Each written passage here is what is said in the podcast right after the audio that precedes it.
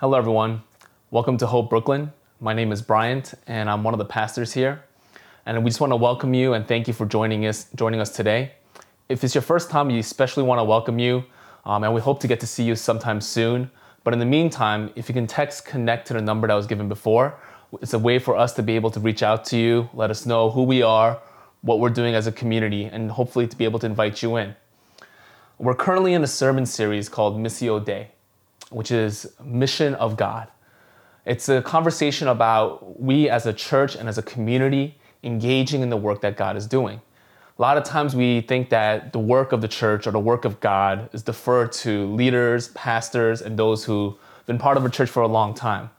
But in reality, when we're in a relationship with God, there's a thing that comes out of us, a overwhelming desire to partner with him, to work with him, to believe and to have faith in what God is doing. And so today I have the opportunity to talk to you about what it means to go. Um, last week, Russell talked about this uh, kingdom prayer and what it looked like to be attentive, combative, and to be restorative. Um, but today we kind of want to dig into the action of going and being the church, the hands and feet for our community and to those around us. And this poses two questions, and something that I always ask myself what is the mission? Right? Before we can go, before we journey into something, before we're sent out, we need to know what the mission is. We need to know what the vision is behind what we're called to. And the second thing is, where does this call to go come from? Because to be honest, it's very easy to just be contemplative, to be very inner self focused, to kind of allow this um, faith to just be personalized, individualized, and we just something that we just take care of on our own. But there is a call to go, and I know for a lot of us that might be very challenging the idea to even leave our comforts is a thing that we could talk about today. But this call to go doesn't come from a place where it is an obligation, where it's not a, it doesn't come from a place of guilt or self-righteousness. It's not a thing that we use to credit our morality to gain more righteous deeds. But this call to go comes first from our call to be with Jesus, to be in relationship with him, to walk with him, to say that he is a part of our lives and that we allow him to be in the depths of our being. And this call to go first comes of Jesus, but secondly, as we look at, look at the life of Jesus, we see his mission to go, right? As he came to earth, he lived out a mission for us. He lived out a mission to redeem us, to give us grace, to make us whole again. Um, and so this mission can be found in Matthew 28 19. And this mission is given to his disciples and his followers. And Jesus says this Therefore, Go and make disciples of all nations, baptizing them in the name of the Father and the Son and of the Holy Spirit. He is commissioning them, uh, giving them authority to live out and continue the work that he was doing here on earth. And so this poses a very tough question because how can we be challenged to go when right now the most loving thing we can do in this season as a church is to stay? It's tough because if you ask me four months ago, what is the mission of the church to go? I could give you a whole list of things of how to love our neighbors, be there for our neighbors, of how we can engage in our community, physically be in a place and a space to be a help and aid and to share the message of Jesus. But right now, we're in a very unique situation where we're called to stay, right? And so there's been a lot of conversations around churches. Do we gather? Do we not gather? How far do we go to serve our community? And so there's this tension that we get to live in right now when we're called to go, but we're also called to stay. And so I just want to make a correction in that passage, or not maybe a correction, but just an observation from Matthew 28 19.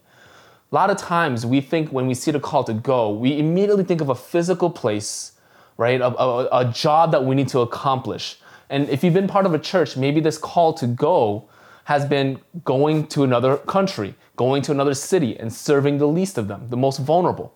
And I've definitely been in a place where I got to participate in those mission trips. Um, you know, and we also assume that this place to go is a physical location, right? That we need to have a place in mind.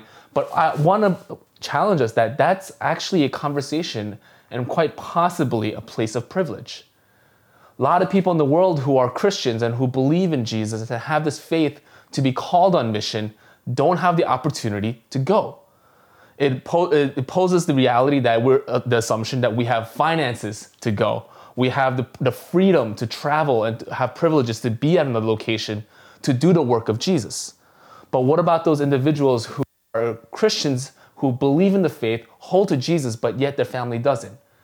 And if they were ever to confess their faith in Jesus, they will be abandoned, they will be persecuted. So, this idea when Jesus says, therefore go, doesn't necessarily mean find a location, go travel there, share the gospel, and come back. But this going is a journey. It's as we are going, we live out the mission of Jesus.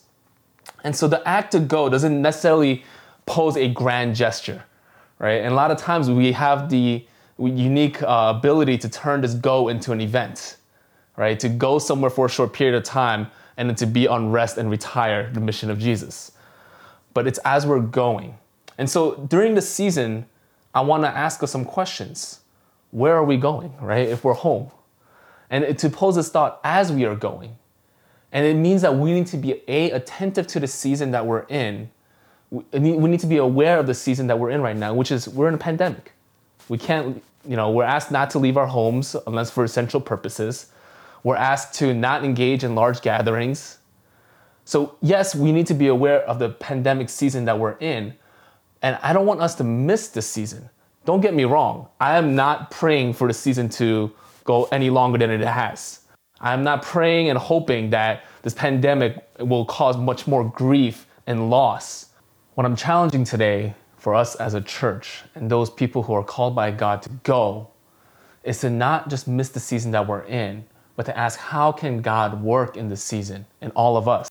How can we be challenged to be on mission for Him in the midst of a pandemic, in the midst of a crisis, and not waiting for our circumstances or our conditions to be better or to be more secure and comfortable, but how even as we're living through this, we can be on mission for God.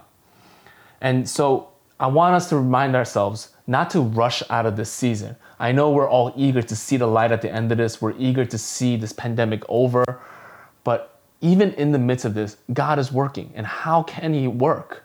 And that is us being called to mission. And so, on this idea of Matthew 28 19, therefore go, and as you're going, make disciples.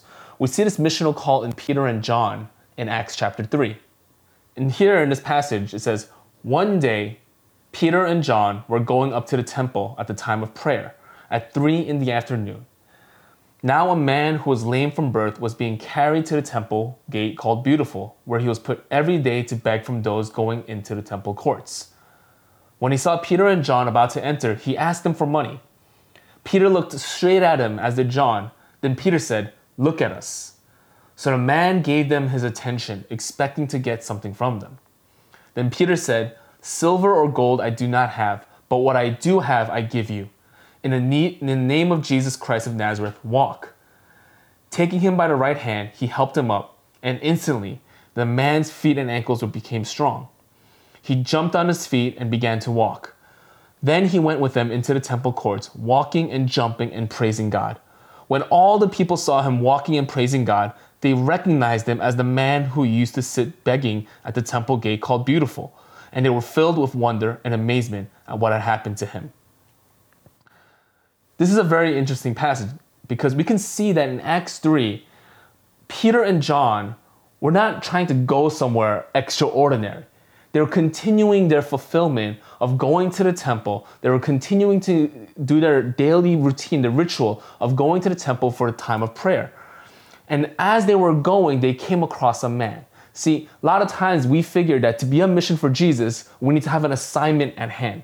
We need to be ready and focused, have a focus group saying, okay, these people in that community, we're going. And for them, we're to serve them in this way. Which is, there's nothing wrong with that. But the unique thing is, as Peter and John were going to the temple, they were just going on their daily routine, nothing extraordinary. And I remember when I first became saved in high school, a group of my friends and I, we had this passion that others had to know Jesus the way that we encountered him.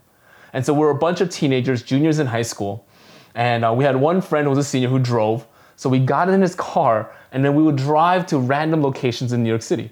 We would go to Queens Center Mall, we'll go to the parks, We'll go anywhere we could that we, where we knew that people would gather. And once we arrived there, we had a mission, we had a focus group, we had a target. We would, we would go and evangelize, right? And by evangelize, we would just go to, to random strangers and talk to them about Jesus. We even came up with quirky lines to start conversations. We'll be looking at the mall directory and asking people, hey, do you know um, how to get to heaven? And so it was cheesy Christian one liners. And so we, we used to do that quite frequently. Every week we'll go out to the malls, to the parks, to, to places to eat, and we'll just frequent people and just ask them if they know Jesus. But in the midst of this, it's unique because Peter and John weren't doing that. They weren't saying, hey, let's go to the temples, let's go to the markets, let's go to these places and start evangelizing, start talking about Jesus, be on mission for Jesus, start preaching about Jesus. Once again, there's nothing wrong about that. But the unique thing here is that Peter and John were just going through their daily life. And as they were going through their daily life, they came across a man who was crippled. He was lame. And in that moment, it's interesting because they were able to offer something that nobody else could offer. Peter blatantly says, Silver or gold I do not have. He says, I don't have money. It's not unique that these apostles didn't, they weren't wealthy, they weren't rich, they were wanderers. At this point in their life, they were apostles. Their mission was to just share about Jesus where they can and everywhere they went. And so he tells this beggar, Silver and gold I do not have. And a lot of times in our culture, in our society right now, and where we are in our position, we figure, we think people need food. True. We think people need finances. True. They need aid. They need jobs. All are true. But isn't it, uh, isn't it noticeable that there are a lot, of, a lot of organizations and relief efforts doing those things?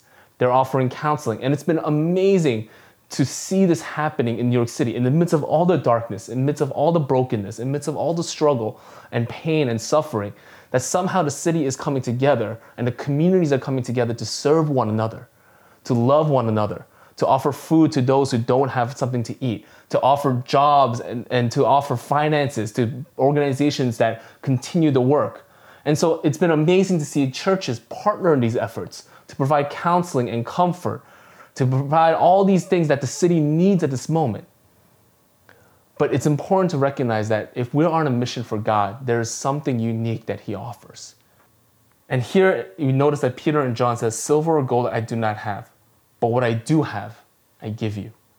And what he gave this man wasn't simply a miraculous healing, because this person never knew what it meant to walk. He was lame from birth. His friends would carry him to the temple, put him there, allow him to beg. He never knew what it meant to use his legs, but through a miraculous power, Peter healed him. He was able to walk.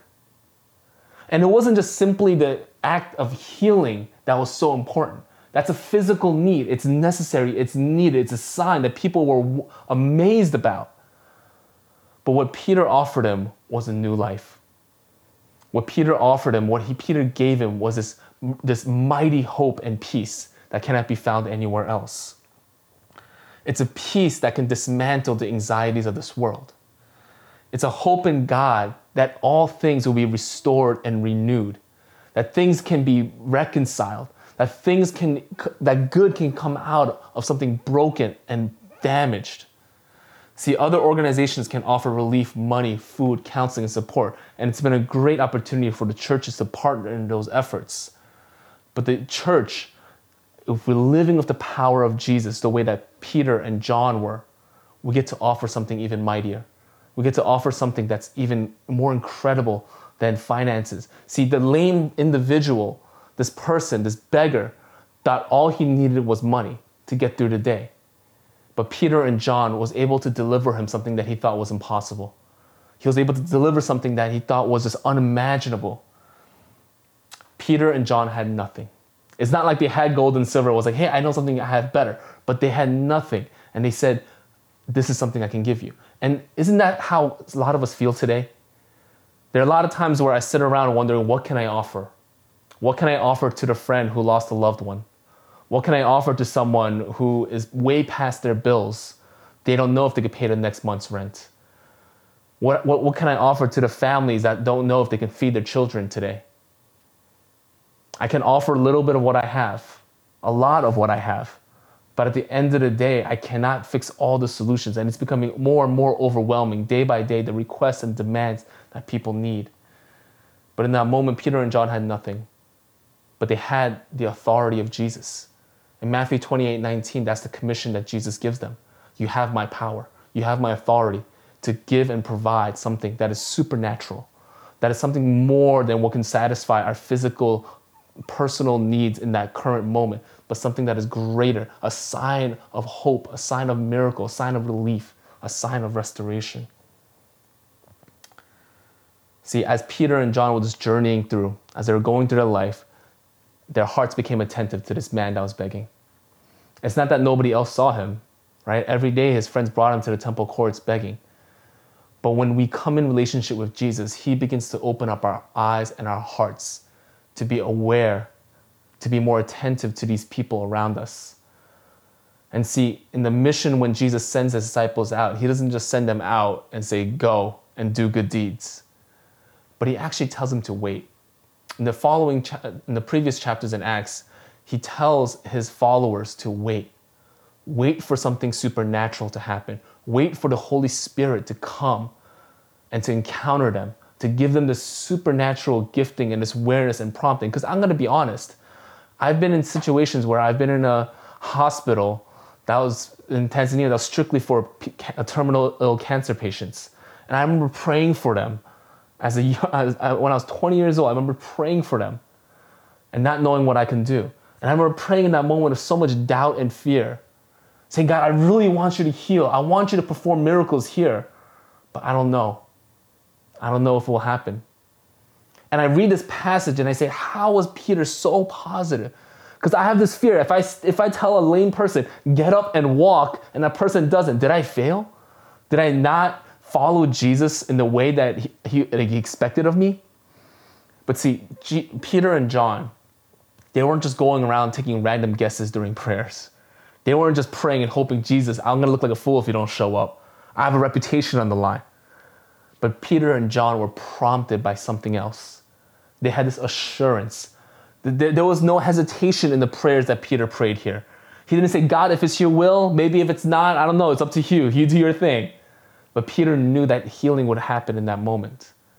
And it happened because they were so in tune with their relationship with Jesus.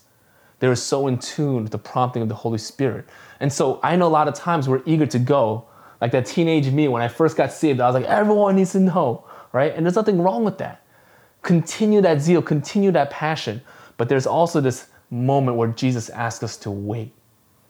Because he knows he wants to, he doesn't want to send us out without the tools necessary. He doesn't want to send us out on our own and just fighting for our own lives and just failing over and over and over again. No, failure will happen, but at the same time, Jesus is going to send us with the right tools to build what He has asked us to build. He's going to give us the right people to go on mission together. So, what is the unique thing that we can offer as Christians? What is the unique thing that Christians can offer in this time of need? And it's hope and peace but not just a hope and peace that is solidified in our economics, that is solidified in our comfort and our circumstances, but it's a hope and peace that surpasses all understanding. And I know there's a lot of fear, doubts, and worries, and that actually takes me back to one of my favorite books and movies, The Lord of the Rings. And there's a scene in the opening scene, in the opening chapters of the book, where the uh, Sam and Frodo, they're nobodies. They're just peaceful hobbits and in time, they're asked to go on this great mission that there's this ring of power that they must destroy because it can be used for evil. And for them, they lived in this quiet home. They lived in a place of peace, no quarrels, no worries. And then they're asked to leave a home that they never left. Sam says, If I take one more step, it'll be the farthest away from home I've ever been. And Frodo replies, It's a dangerous business, Going out your door, you step into the road, and if you don't keep your feet, there is no knowing where you might be swept off to. And that's a fear that we all have. What if we go and we fail? What if we go and it costs us something? What if we go and decide to be on mission of Jesus and it takes away our comfort? That there's, there are risks involved. Like in, in any journey, there might be a price to pay. But here's the thing if we are in the mission of going with Jesus and the mission of God, this Missio Dei, Jesus goes with us. Jesus empowers us, and Jesus will protect us. And that doesn't necessarily come in the form of prosperity and wealth, but it's this knowing of this assurance that Jesus is comforting us, that He is watching over us, that He has gone before us. See, when Christianity isn't just a religion, when Christianity isn't just about an institution, when Christianity isn't just a philosophy or a thing that we reflect and meditate on, there is power. And that's the one truth that we hold on to. That if we are working with Jesus and Christianity is the real thing for us, if faith is the real thing for us, we get to believe in a God, in, in a Jesus that resurrected. And because he resurrected, there's power for us.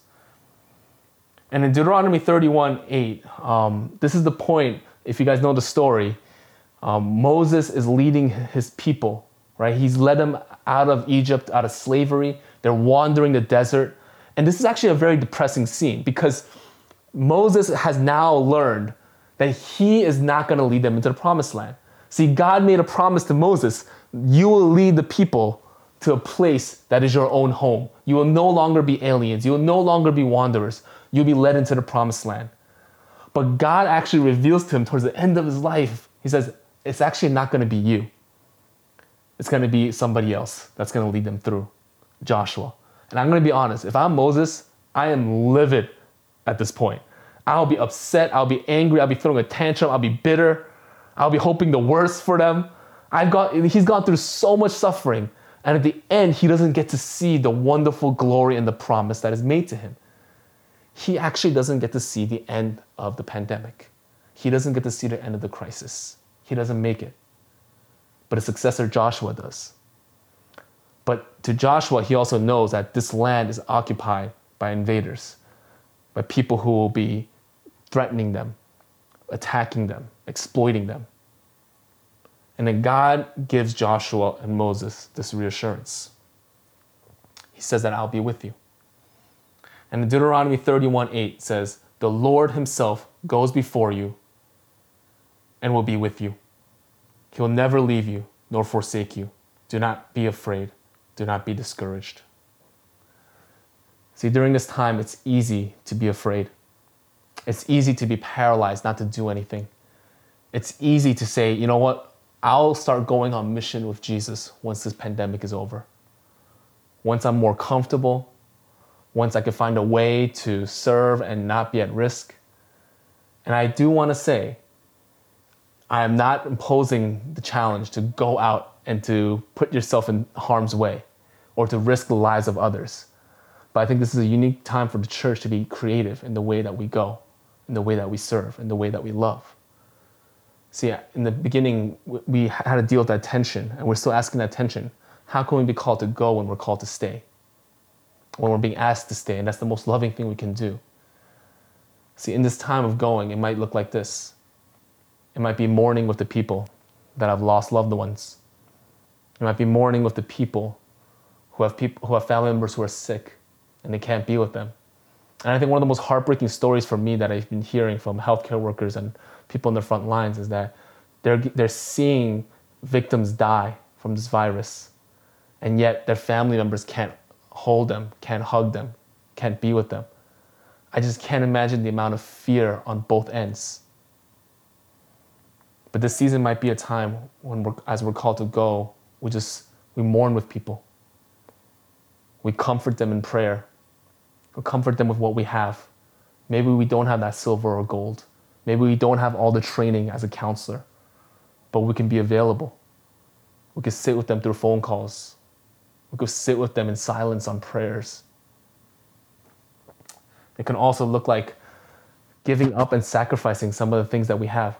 It could look like we're sharing possessions, what the early church did. Things that we've been maybe comforted with, things that we had the privilege to be able to hold on to that others may not have, to share in this time of need. Maybe during this season, it's just a simple encouragement, and that's how we go. We invite people into the story of Jesus. We encourage them with hope, with messages of love. And also to go might just be able to celebrate. I know it's been hard. I feel bad, and I'm sorry if your birthday was in the past few months that you had to celebrate in quarantine. And I've seen some amazing things online of people celebrating their birthdays in quarantine. But maybe it's a time that we get to celebrate a little bit and not feel guilty. I know it's a very it seems like a very dark time and there's this undertone that goes through all of this, but it's okay. Rejoice. Have moments of joy with one another. Share life.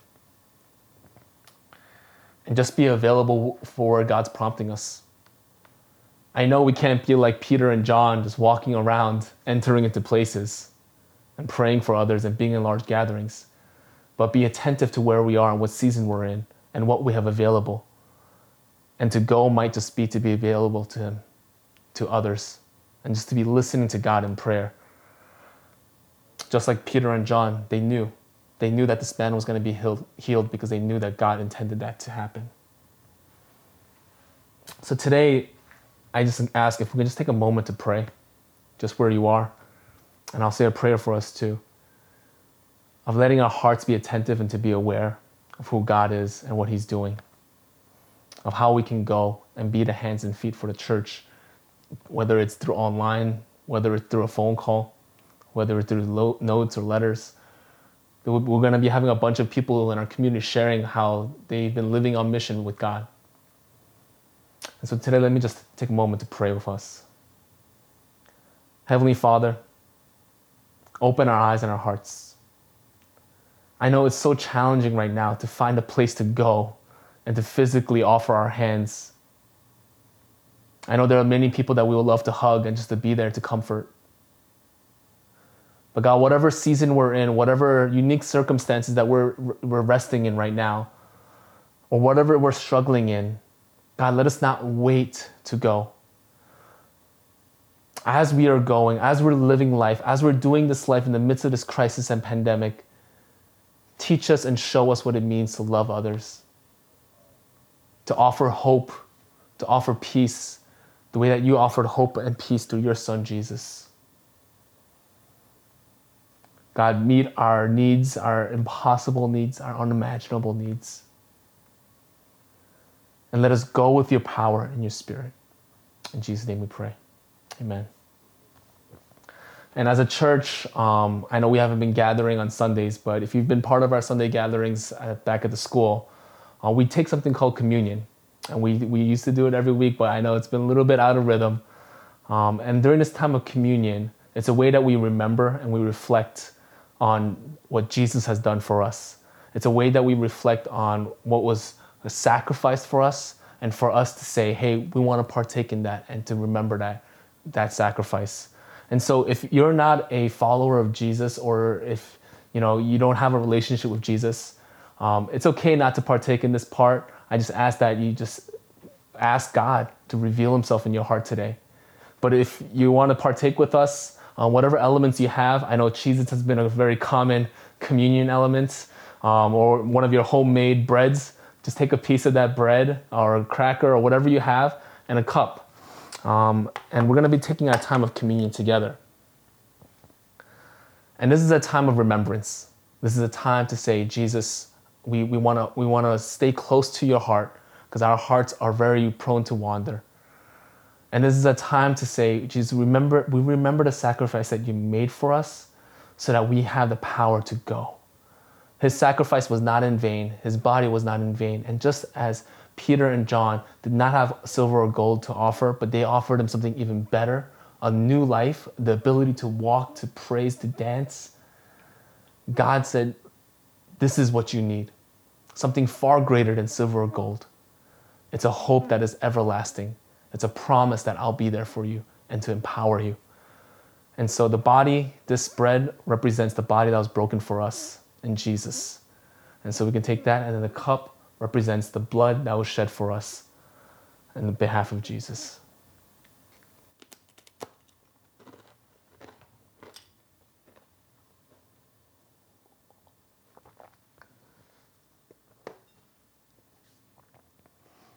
We thank you for being part of our service today. I know it's an online experience, it might still be new to some of us, and we hope to see you someday soon. And as we uh, kind of go into a time of just response and worshiping in our hearts, I pray that God will continue to empower you to overcome your fears, your worries, and doubts. And let us continue to be a church that is on mission to go. We love you. Have a great week.